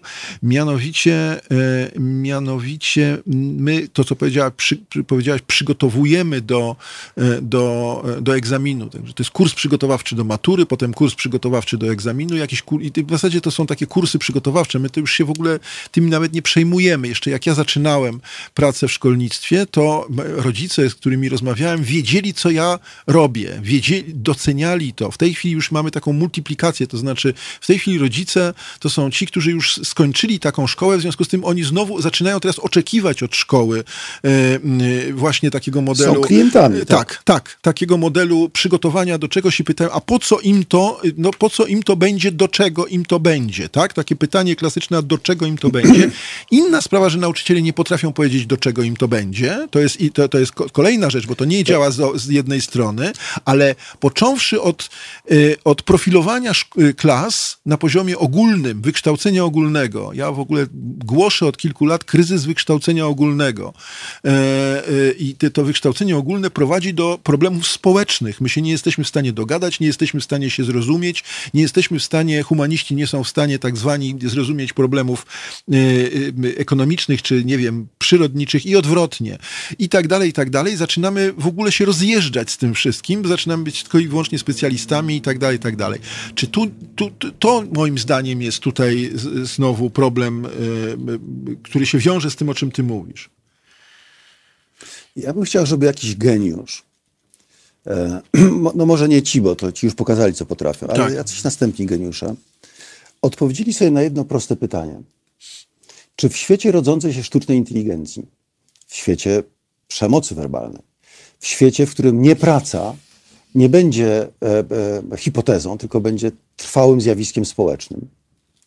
Nie praca nie w sensie braku pracy, tylko w sensie e, standardu życia. Czy w tym świecie będziemy potrzebowali więcej humanizmu i humanistyki, czy mniej? Tak. I, ta, i to jest, To jest pytanie, tak. prosta bramka logiczna, to, nie, to jest prosta bramka logiczna do pokonania. Czy świat, który, jeżeli w ciągu dekady w macierzy dyscyplinarnej paradygmatu zmienia się absolutnie wszystko, nie w ciągu 100 lat, w ciągu jednej dekady, Zmienia się absolutnie wszystko. Model uczestnictwa, dystrybucji, e, proliferacji, kreat model kreatywny, model finansowania. To w psychice ludzkiej naprawdę nie ma nic w psychice ludzkiej, co by nas przygotowywało na takie tempo zmian. Gdyby poszczególne modele zmieniały się co dekadę, to byśmy się adaptowali. Ale one się zmieniły wszystkie w ciągu jednej dekady. Co to oznacza? To oznacza, że koniec e, e, e, lęków epoki, a początek epoki lęków. Czy wchodząc w epokę, oczy, dla mnie absolutnie oczywistą, epokę lęków, czym potrzebujemy więcej humanizmu i humanistyki, czy mniej? I ja chciałbym, ja chciałbym mieć, nie wiem, prezydenta, czy premiera, czy chociażby ministra kultury, który sobie po, zadaje poważnie takie pytania. Bo od odpowiedzi na te pytania zależy również los gospodarki. Czyli również tych, których dzisiaj defaworyzowanych, wykluczonych, czy poniewieranych przez całe lata przez e, liberalną wersję, e, wersję historii. Otóż ich, ich dobrostan zależy również od tego. E, Czy można przede wszystkim od odpowiedzi na to pytanie. No dobrze, ale skoro bardzo mi się podoba to stwierdzenie epoka lęków, ale by- no wiesz doskonale y, przecież, że no nie mamy takiego pomysłu, że wszyscy sobie sami poradzą z tymi lękami.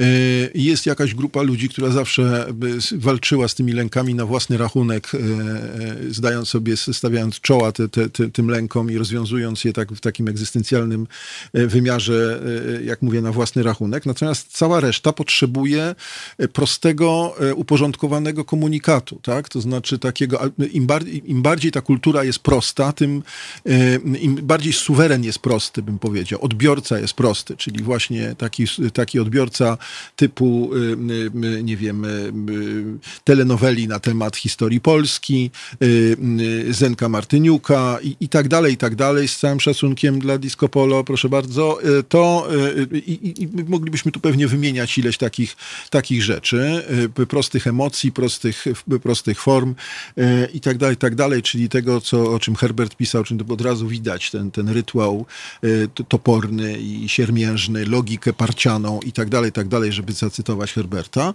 Y, Więc epoka lęków, tak, masz rację, tylko, tylko to, ja się tego boję, to, bo to jest, szczególnie jeśli mamy poziom taki wykształcenia właśnie, to na tym poziomie y, ci ludzie potrzebują właśnie pro- prostego, żeby nie powiedzieć prostackiego komunikatu, który, który ukoi te lęki. Y, Bo, oczywiście ten komunikat zawsze musi jakoś ukoić lęki, ale też jest pytanie, na jakim poziomie on ko koi te lęki, tak? Czy na bardzo prymitywnym, na, pro, na prostackich odpowiedziach, czy jednak na jakichś subtelnych odpowiedziach, mimo że, mimo że wykonuje ten sam, y, tę samą funkcję. Ja, znów, ja, jeżeli szkoła nie uczy rozumienia kodów kultury, nie uczy czytania toposów kultury, no to nie należy się dziwić potem, że, że jakaś część szuka odpowiedzi na bardzo ważne egzystencjalne pytania, czy, czy w chwili wytchnienia przy telenoweli i przy, i przy Zamku Martyniuku. To, to nie należy się temu dziwić. Ale to znów, to wszystko zależy od jakości edukacji Tak. I od jakości mediów publicznych. Ja, ja wiem, że to, to nie są zaklęcia, to nie są wytrych, uniwersalne klucze do, do, do, do każdego problemu, ale jest taka, taka technologia zarządzania, która się nazywa One Step, e, czyli jeden krok. Ona polega na tym, że szukasz takiego rozwiązania, które rozwiązuje więcej niż jeden problem. Otóż moim zdaniem, jeżeli rozwiązać problem edukacyjny, czy wyzwania edukacyjne, to te wyzwania rozwiążą problemy zarówno, jak, jakąś dużą część problemów w innowacji gospodarczej, w, w, w służbie zdrowia, w ochronie środowiska i tak dalej. Więc znów czekam na, na, na kogoś na tyle świadomego, kto powie tak. Nie ma państwa, nie istnieje państwo, które jest w stanie rozwiązać wszystkie problemy. Od A do Z, od armii po ZUS. Takie państwo nie istnieje. Skupmy się na jednym problemie, na jednym wyzwaniu cywilizacyjnym, które pozwoli stopniowo, perspektywie nie wiem, dekady, może pokolenia, rozwiązać trzy, cztery lub pięć kolejnych. I to jest, moja odpowiedź brzmi edukacja. Nie, zdecydowanie masz rację i oczywiście, e, oczywiście dobra edukacja powoduje, że wszystko przenosimy na wyższy poziom, tak? To znaczy po prostu e, no, wszystkie pytania i wszystkie odpowiedzi e, dalej są pytaniami i odpowiedziami już na zupełnie innej, na innym poziomie, na, innym, na innej skali trudności, na innej skali subtelności odpowiedzi i tak dalej, i tak dalej. To jest, to, to jest zupełnie oczywiste. E, Dobrze, słuchaj, ale mm, powiedzmy sobie w ten sposób y, jeszcze, zanim przejdziemy do mediów na koniec, y, to, y, to mm, no dobrze. Mamy też taką dyskusję kulturową jednak, bardzo wyraźną. Ja niedawno rozmawiałem z takim dziennikarzem, który jest, który jest we Francji i który mówi o to tak, że świat zachodni, ten zachodni zachodni, jest światem, y, jest światem, w którym ludzie zaczynają y, poszukiwać nowej duchowości, że, że, że poszuka, szuk, szukać nowych, nowych systemów wartości i tak dalej, i tak y, I to jest jakoś wygrywane, tak? Z kolei z drugiej strony w, wczoraj, czy przedwczoraj, czy parę dni temu pewnie czytałeś y, y, y, z kolei w Rosji, jasno i wyraźnie powiedziano, że, że wartości świata zachodniego i model kultury świata zachodniego jest nieprzystawalny do świata rosyjskiego. Wprost i jasno i moim zdaniem uczciwie i moim zdaniem w jakimś sensie prawdziwie powiedziano. I teraz jak się w tym momencie wobec tych, y, te, te, tej diagnozy, szczególnie zachodniej, bo my chcemy być w zachodzie, w zachodzie y, czy na zachodzie, czy w grupie zachodu, y, jak my mamy y, obserwować, czy jakie wnioski mamy, mamy wyciągać z tego, co się, co się w tym zawirowaniu kulturowym, w szczególności we Francji, myślę, bo tam jest to na, najostrzej wi- widoczne, y, jak myślę, dzieje i my, jakie, jakie z tego wnioski wy, wy, wyciągamy dla siebie. Wiesz, to tak jakbyś powiedział, że nie wiem, komuś, kto się identyfikuje jako chrześcijanin, nie wypada e, czytać pewnych lektur albo doświadczać pewnych stanów e, duchowych, innych niż tylko e, sakramenty. Niektórzy tak mówią. e, no, ale No dobrze, ja, myślę, dobrze. ja myślę, że chrześcijaństwo jest mądrzejsze i ja tutaj nie widzę jakiegoś wi- wielkiego konfliktu e, tożsamości. E, Ja myślę, że to jest po prostu bardzo staranie podsycane przez cyników, megalomanów i paranoików. Że kultura polega na tym, że absorbuje i sedymentuje to, co odpowiada aspiracjom uczestników kultury. I y, y, zarządzić się tym, oczywiście, że można ograniczać, można próbować manipulować, ale na dłuższą, na dłuższą metę powstrzymać się tego nie da. Znaczy, próby trwają, pró- próby trwały, ale to, to one wszystkie spełzły na, na niczym i każda kolejna też spełznie na niczym. Myślę, że ci cynicy, megalomani i paranoicy, widzisz, to jest tak, no myśmy poszli na filozofię, żeby, żeby poznać te wszystkie wielkie odpowiedzi. A wyszliśmy z jeszcze większymi pytaniami. Otóż e, myślę, że ten cynizm, ta megalomania i ta paranoja polega na tym, że ci ludzie udzielają bardzo prostych odpowiedzi na bardzo trudne pytania. I to jest zresztą źródło populizmu, to jest definicja populizmu, prawda? E, b- Pewna inflacja czy hiperinflacja, nadpodaż e, e, prostych odpowiedzi na szalenie skomplikowane pytania. Ale też, jeżeli spojrzeć na ostatnie, no powiedzmy tylko 500 lat kultury, to ona fantastycznie sedymentuje jedno, znaczy trzeciorzędne idee od idei, które odpowiadają ludzkim aspiracjom. Znaczy, wiesz co, ja tak sobie myślę, jak ciebie słucham jeszcze e, e, o tym, że rzeczywiście e, budujemy tę tożsamość taką... O, mamy telefon, skończę w takim razie, ale to jest ważna rzecz, nie będę mówił od siebie. Był telefon, skończ. A nie, jest... Więc chodzi mi tylko o jedną rzecz, Pa- Pawle, z- zanim ten telefon wybrzmi, y, że y, no, jakoś budujemy taką naszą tożsamość wokół tych właśnie populistycznych, populistycznych tez. Ale do tego jeszcze wrócimy, bo mamy telefon. Halo, halo? Dzień dobry, Marek z tej strony, witam Cześć panów. Marku. Wy, wy, Dzień dobry. troszeczkę ciebie, troszeczkę ciebie Marku wy, wy, nie, nie, wymyśliłem, bo w pewnym momencie audycji powiedziałam o, rzeź, o rzeźbiarzach i tak sobie myślę, może Marek słyszy i zadzwoni. No, no, słucham. E, witam. E, cóż, tyle, tyle problemów, że nie wiem nawet od czego zacząć. E, kultura jest jedną z ważniejszych form edukacji, jednak zauważam, że w społeczeństwie trochę nie ma e, nie ma takiego mm, myślenia o tym, że ona jest nam w czymś potrzebna, nie ma namacalnych korzyści.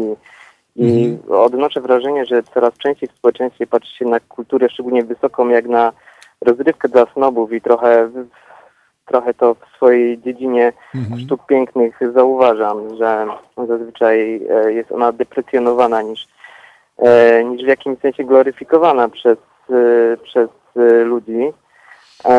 No i obecna władza sprzyja tym tendencjom, między innymi przeznaczając środki, prawda, na stawianie pomników zamiast zamiast wspierać kulturę współczesną, która pomogłaby rozwiązywać wiele problemów, e, dając szersze spektrum myślenia o, o problemach, które, mm, które bez niej na co dzień nie zauważamy.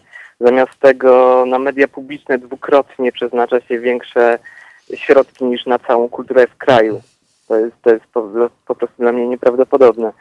E, Słucham czasami z dyskusji z ministrem, wiceministrem kultury, dla których ważniejsze niż rozwój dzisiejszej sztuki jest to, czy postawimy e, pomnik żołnierzom Westerplatte w Gdańsku i e, tego typu problemów. Także no, to jest dla mnie zatrważające.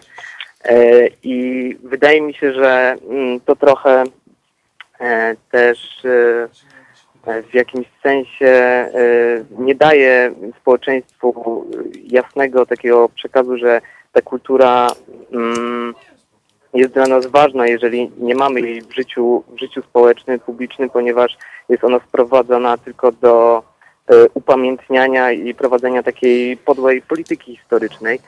I trochę to wzmaga jeszcze postęp technologii, bo, e, bo trochę to sprowadza nas e, w myślenie dowodami korzyściami.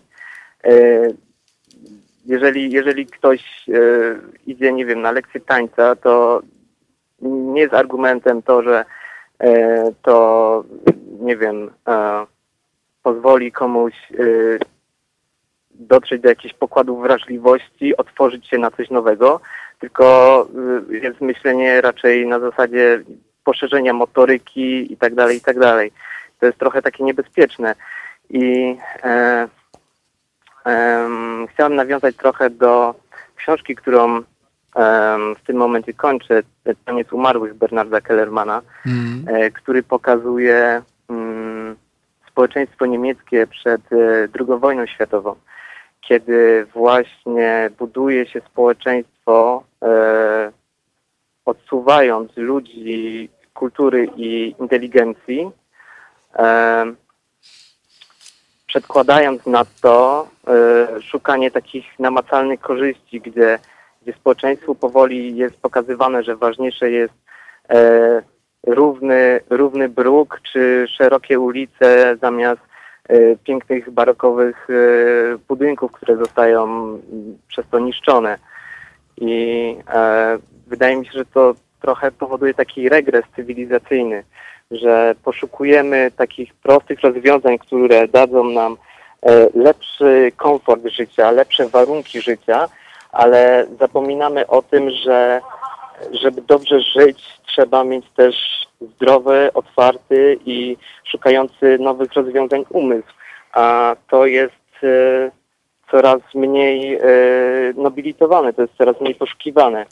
Ważniejsze jest to, co przyniesie nam korzyść, rozwiązanie technologiczne, ważniejszy jest e, postęp e, urbanistyczny, ale e, gdzie jest szukanie człowieka i tego, gdzie e, przestrzeni, gdzie będzie mógł rozwijać się i, i uczyć funkcjonować w, nowej, w nowym społeczeństwie, bo tak jak panowie wspomnieli, technologia powoduje to, że społeczeństwa nie zmieniają się z pokolenia na pokolenie, ale już w zasadzie w obrębie jednego pokolenia następują takie zmiany, z którymi bez kultury i tego typu narzędzi nie będziemy w stanie sobie z nimi radzić.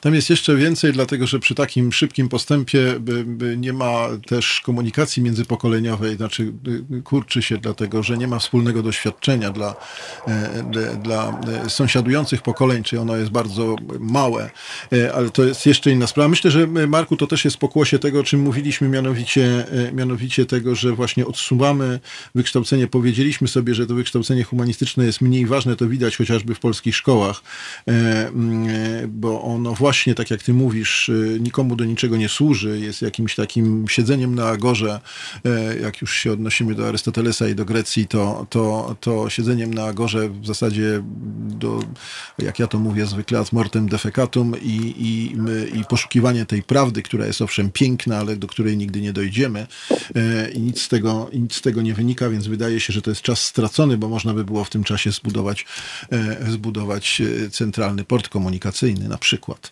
E, Dokładnie. Dzięki Ci bardzo, Marku. Przepraszam już, e, bo Ty jak zwykle Jasne, w finale dzwonisz e, i jak zwykle wrzucasz nam tu bardzo ciekawe myśli. Pawle, dwa słowa na temat tego, co Marek e, powiedział. Zgadzam się właściwie ze wszystkim. E, Przy czym nie opuszcza mnie taka Nadzieja. hipoteza, nie, taka hipoteza, e, że dzisiaj te pokolenia się skróci inaczej, że między kolejnymi modelami iPhone'a upływa pokolenie. Że to, że to kiedyś socjologowie mówili 20-25 lat, prawda? Tak. A dzisiaj to jest między kolejnymi modelami iPhone'a mija pokolenie. Czy pojawia się nowe pokolenie? tak, to już jest I to, i to przyspieszyło w sposób, i na to też cywilizacyjnie, społecznie nie jesteśmy przygotowani. Ale właśnie. I nasza, No, no, no, mów, mów. i, I całkowicie, zamiast oddać tę rolę właśnie kulturze, Mhm. czy jeżeli, jeżeli kultura ma mieć jak, oprócz autotelicznego sensu, jakiś społeczny, Mhm. praktyczny sens, to właśnie niech ma taki. No właśnie dlatego, a propos społeczności, dlatego podkreśliłem to y, y, parę chwil temu, że jedną z ważniejszych konsekwencji tego, tego szybkiego, tych przemian, szybkich przemian kultury jest to, że nie ma, nie ma tej zakładki. To znaczy rzeczywistość już w tej chwili, jak już chcemy iść tak do końca, to jak mówisz o modelu iPhone'u, to ja w tym samym stylu mogę powiedzieć, że starszy brat, nie starszy o rok, ale powiedzmy o 4-5 lat, już nie ma o czym rozmawiać z młodszym bratem, bo się okazuje, że rzeczywistość jest y, tych, tych braci zupełnie inna. Y, Już nie mówiąc o, y, o ojcu, a, a dalej o dziadku. I, i w związku z tym te, te, te, to, co zawsze było w kulturze, znaczy to właśnie nakładanie się doświadczeń, tak, do pewnego stopnia. E, e, e, ono było. Teraz mam wrażenie, że albo go nie ma w ogóle, albo jest bardzo tam wyrywkowe. Dobra, ale zostawmy już to na, na puencie. Mamy jeszcze 10 minut programu, więc chciałbym, chciałbym, Pawle, na koniec o mediach. E, no, jak widzisz, jak widzisz, my tu próbujemy w tym naszym kochanym Halo Radio jakoś dzięki słuchaczom, bo utrzymujemy się tylko i wyłącznie z, z tego, co nam słuchacze dają. Słyszałeś komunikat i podziękowania Marka Czyża dla tych z naszych, z naszych słuchaczy, którzy, którzy widzą sens wspomagania takich mediów. To spytam Cię o to, na koniec, jak ty widzisz y, wyjście z tej sytuacji, która dzisiaj jest? Może nawet mniej mnie w tej chwili interesuje diagnozowanie, bo mamy po pierwsze mało czasu, po drugie ta diagnoza jest już dość jasna i oczywista, Y, ale co, co, w zasadzie, jak to powinno, jak to powinno wyglądać? E, e, Jak, e, jak mamy te media ukształtować, żeby one rzeczywiście były mediami, od czego to zależy? Ku- Kulturotwórczymi z jednej strony, obywatelskimi z drugiej strony. No, żeby spełniały te swoje role, które, które byśmy chcieli, żeby spełniała, spełniały media. Pierwsza uwaga byłaby taka, że nie mamy mediów publicznych, mamy narodowego patostreamera. No, E, no tak, jak, tak, tak. tak. Jak to, ja- gdzie, gdzie jest rozwiązanie? Ty, Jeżeli pozwolisz na moment e, Mhm. prywaty czy autopromocji, otóż e, w, w drugiej połowie sierpnia ukaże się wywiad rzeka z Ann Applebaum, którego Mhm. jestem ws- współautorem, pod tytułem Matka Polka. I Ann Applebaum mówi tam o kilku ciekawych bardzo rozwiązaniach, jeszcze nie, niezbadanych, nieprzetestowanych, które można by zaaplikować e, mediom, żeby odzyskały swój status e, pu- publiczny, czy propubliczny, czy prospołeczny. Otóż jedną z takich idei, je- jeżeli przyjrzysz się, jakie środowiska, czy jakie podmioty obiegu idei jeszcze cieszą się elementarnym szacunkiem społecznym, Aha. to wychodzi na to, że na tej krusztej liście są uniwersytety, wyższe uczelnie. Dla- Dlaczego? No w ich kulturze jest, e, e, e, rdzeniem e, ich kultury jest po pierwsze pluralizm, a po drugie poszukiwanie prawdy. Więc e, i to jest absolutnie fundament kultury uniwersytetu, czy idei uniwersytetu. Otóż być może Przyszłość mediów publicznych, a przecież wiesz, w Stanach Zjednoczonych, na przykład w Stanach Zjednoczonych, kilka poważnych uniwersytetów, głównie z Ivy League, wydaje swoje własne czasopisma. I to są rzeczy na, naprawdę na fantastycznym zawodowym poziomie. To nie są błahostki ziny studenckie, nie. To są normalne, pełnoprawne gazety, tygodniki. I być może jakąś część, e, czy jakaś przyszłość mediów publicznych polegałaby na tym, żeby oddać je, nie, nie chcę powiedzieć w zarząd, ale w intelektualny nadzór uniwersytetom, ośrodkom akademickim, czy, czy może wspólnocie akademickiej, ponieważ ta wspólnota cały czas broni pewnych standardów e, kulturotwórczych, cywilizacyjnych, e, naukowych, a one się sprowadzają po pierwsze do pluralizmu, a po drugie do prawdy. I to jest, ja, ja, ja, nie mam gotowej odpowiedzi, poza tym, że, że właściwie trzeba by zapytać tych wszystkich ludzi, którzy tam dzisiaj pracują, tego narodowego patostreamera. Przecież to kiedyś, każda władza kiedyś e, odchodzi. Ta władza też kiedyś odejdzie. I co wy kurwa wtedy ze sobą zrobicie? Ale wiesz, co mi się wydaje, że paradoks polega na tym, że oni e, w większości, i to mnie najbardziej, bo wiesz, jeżeli, jeżeli ktoś coś robi oportunistycznie, to, to ja to rozumiem. E, Wiem, wiem, jaki jest mechanizm. Natomiast e, e, najbardziej mnie zadziwia sytuacja, i tu niestety mam dużo do zarzucenia intelektualistom, jak zawsze. To znaczy, ja mam taką tezę, w której mówię, że intelekt jest jest kurtyzaną, żeby nie powiedzieć prostytutką. To znaczy, nam się wydaje, że intelekt jest jakąś gwarancją. Natomiast intelekt jest tylko narzędziem. I teraz pytanie jest, gdzie, jaki jest pod spodem system wartości, tak? To znaczy, co ja Tomasz, tym intelektem, Tomasz, co tym powagi. intelektem, tym... Słucham? Po- Tomasz, powagi. No. Doktor Ogórek zarabia czterokrotnie więcej No. niż roczny budżet Halo Radio. O czym O, to na pewno. To na, tak. To, to, to jest cynizm, zepsucie, korupcja. W, w zasadzie no nie chcę używać bardziej grubiańskich słów, chociaż należałoby. Więc y, ja, ja przypuszczam, że dla wielu z nich, czy dla licznych, ja nie potrafię ocenić, czy to jest To się, 90%. jest jedyna wartość. I to, to, jest, to jest główna motywacja. Znaczy wiesz, to ja, ja ci powiem, by- by- być może ja się bym z tobą zgodził, tylko ja zawsze w takich sytuacjach się, by, by, by, znaczy zawsze mi się wydaje, że a może, y, żebyśmy nie sprowadzali tego tylko i wyłącznie do takich patologii, tak? To znaczy zawsze dla mnie y, jest interesujące, że może znajdę ludzi, którzy oprócz tych pieniędzy jeszcze w to wierzą, tak?